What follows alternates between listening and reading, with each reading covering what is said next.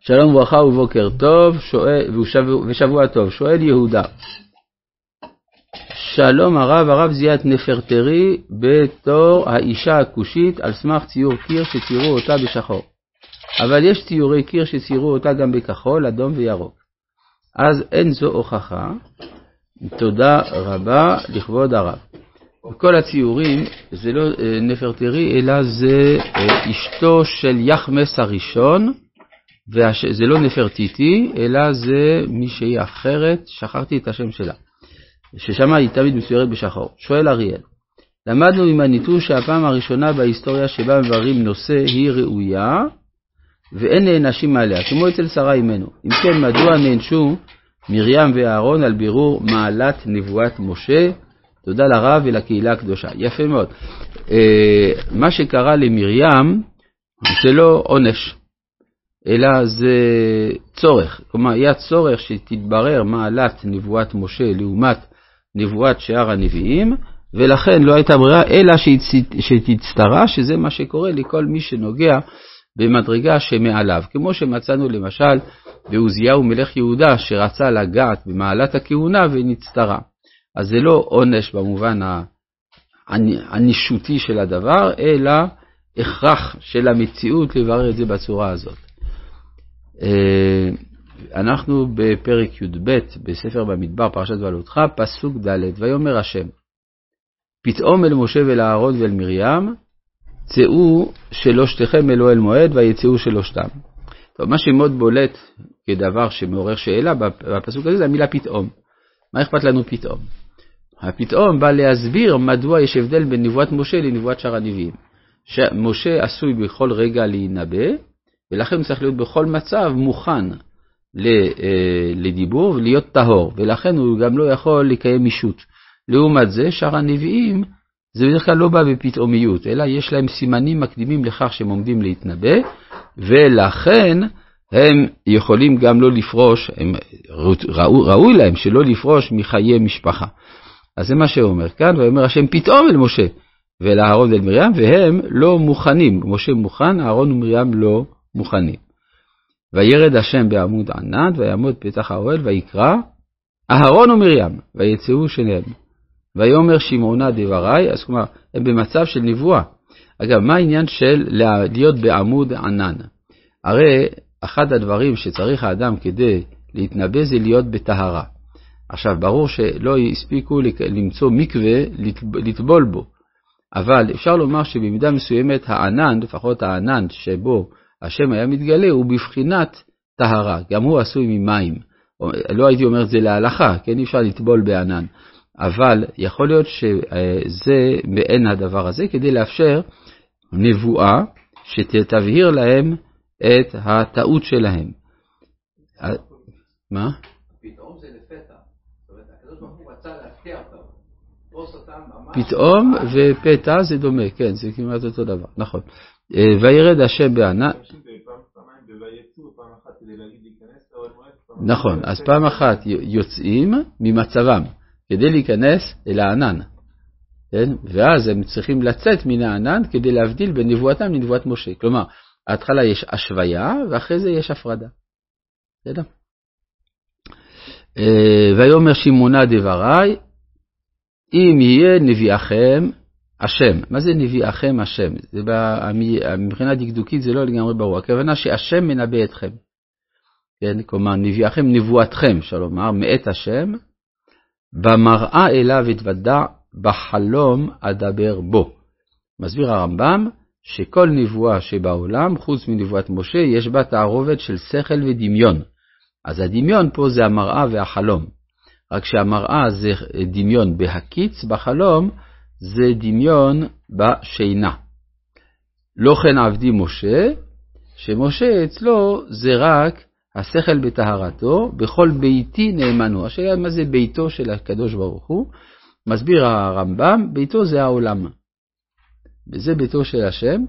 הכוונה שאין דבר נעלם מעיני משה, מסביר הרב קוק מה זה שום דבר לא נעלם מעיני משה, הכוונה שבאופן שורשי, כי הרי כל דבר שתלמיד ותיק עתיד לחדש נאמר למשה מסיני, אבל לא נאמר לו באופן מפורט, אלא שם נמצאים השורשים של כל מה שעתיד להתברר.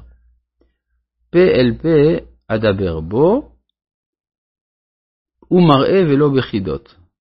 אז מה זה מראה ולא בחידות? אז מסביר הרמב"ם, הכוונה, בלי מלאך. כל נביא מתנבא דרך מלאך, גם אם זה לא נאמר במפורש. מה שאין כן אצל משה, שהמפגש הוא ישיר. פה אל פה אדבר בו. מה זה בו? בקרבו. זאת אומרת ששכינה מדברת מגרונו של משה, הוא מראה ולא בחידות. ותמונת השם יביט. מה זה תמונת השם? תמונת השם הכוונה סדר ההנהגה של העולם. כן, כלומר כל מה שהנביאים רואים בתור המרכבה, אבל כל נביא רואה רק מזווית מסוימת באופן חלקי, משה רואה בכללות. ומדוע לא יראתם לדבר בעבדי במשה? מה? כן, זה ביחס, אבל מצד אחד אתה אומר כשכתוב והראית את אחוריי ופניי לא יראו. מצד שני כתוב ולא קם נביא בישראל אשר ידעו השם פנים אל פנים. אז בעיה או פניי או אחוריי.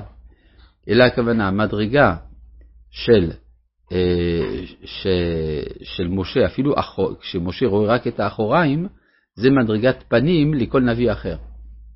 זה מה שרבי יהודה הלוי אומר, וכמה הפנים לפנים הנוראים, וכמה אחוריים לאחוריים הנראים.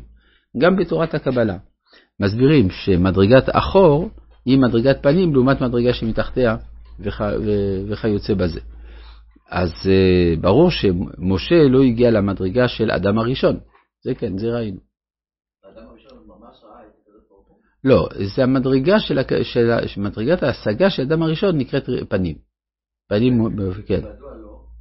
מדוע לא? בגלל שהעולם נפול. זאת אומרת, העולם שבו משה חי הוא עולם לא מתוקן. וזה מכוח העולם, זה מקשה על משה. כן. אה, זה מה שקיבל את התורה, זה מעניין מה שאתה אומר, כלומר, כתוב משה קיבל תורה. אז מסביר רבי מנחם עזריה מפנו, מה זה קיבל? מלשון קבל לליה. מה זה קבל לליה? חושך. כלומר, עצם קבלתו זה כבר החשכה של התורה של מעלה. זה לא, זה לא התורה כפי שהיא אצל הקדוש ברוך הוא, זה התורה כפי שהיא אצל משה, שזה המקסימום של מה שאפשר לקבל, כמו שאומר המהר"ל מפראג, משה קיבל, הוא קיבל כל מה שאפשר לקבל, לא מעבר לזה. כן. כן. אה, ויחר אף השם בם, וילך, והענן שר מעל האוהל. והנה מרים מצורעת כשלג, וייפן אהרון אל מרים, והנה מצורעת. עכשיו, מצב של צרעת על כל הגוף, זה מצד אחד כולו הפך לבן טהור הוא, ומצד שני יש כאן סכנה. סכנה של סילוק מן העולם, כי לא מצד המחלה, כמו, יכול שגם מהמחלה, יכול שהצהרת יכולה להרוג אדם, אבל יש גם צד של נבדלות.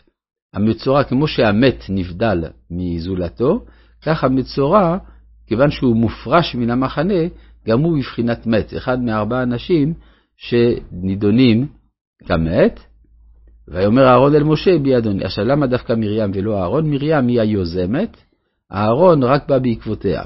ותדבר מרים ואהרון.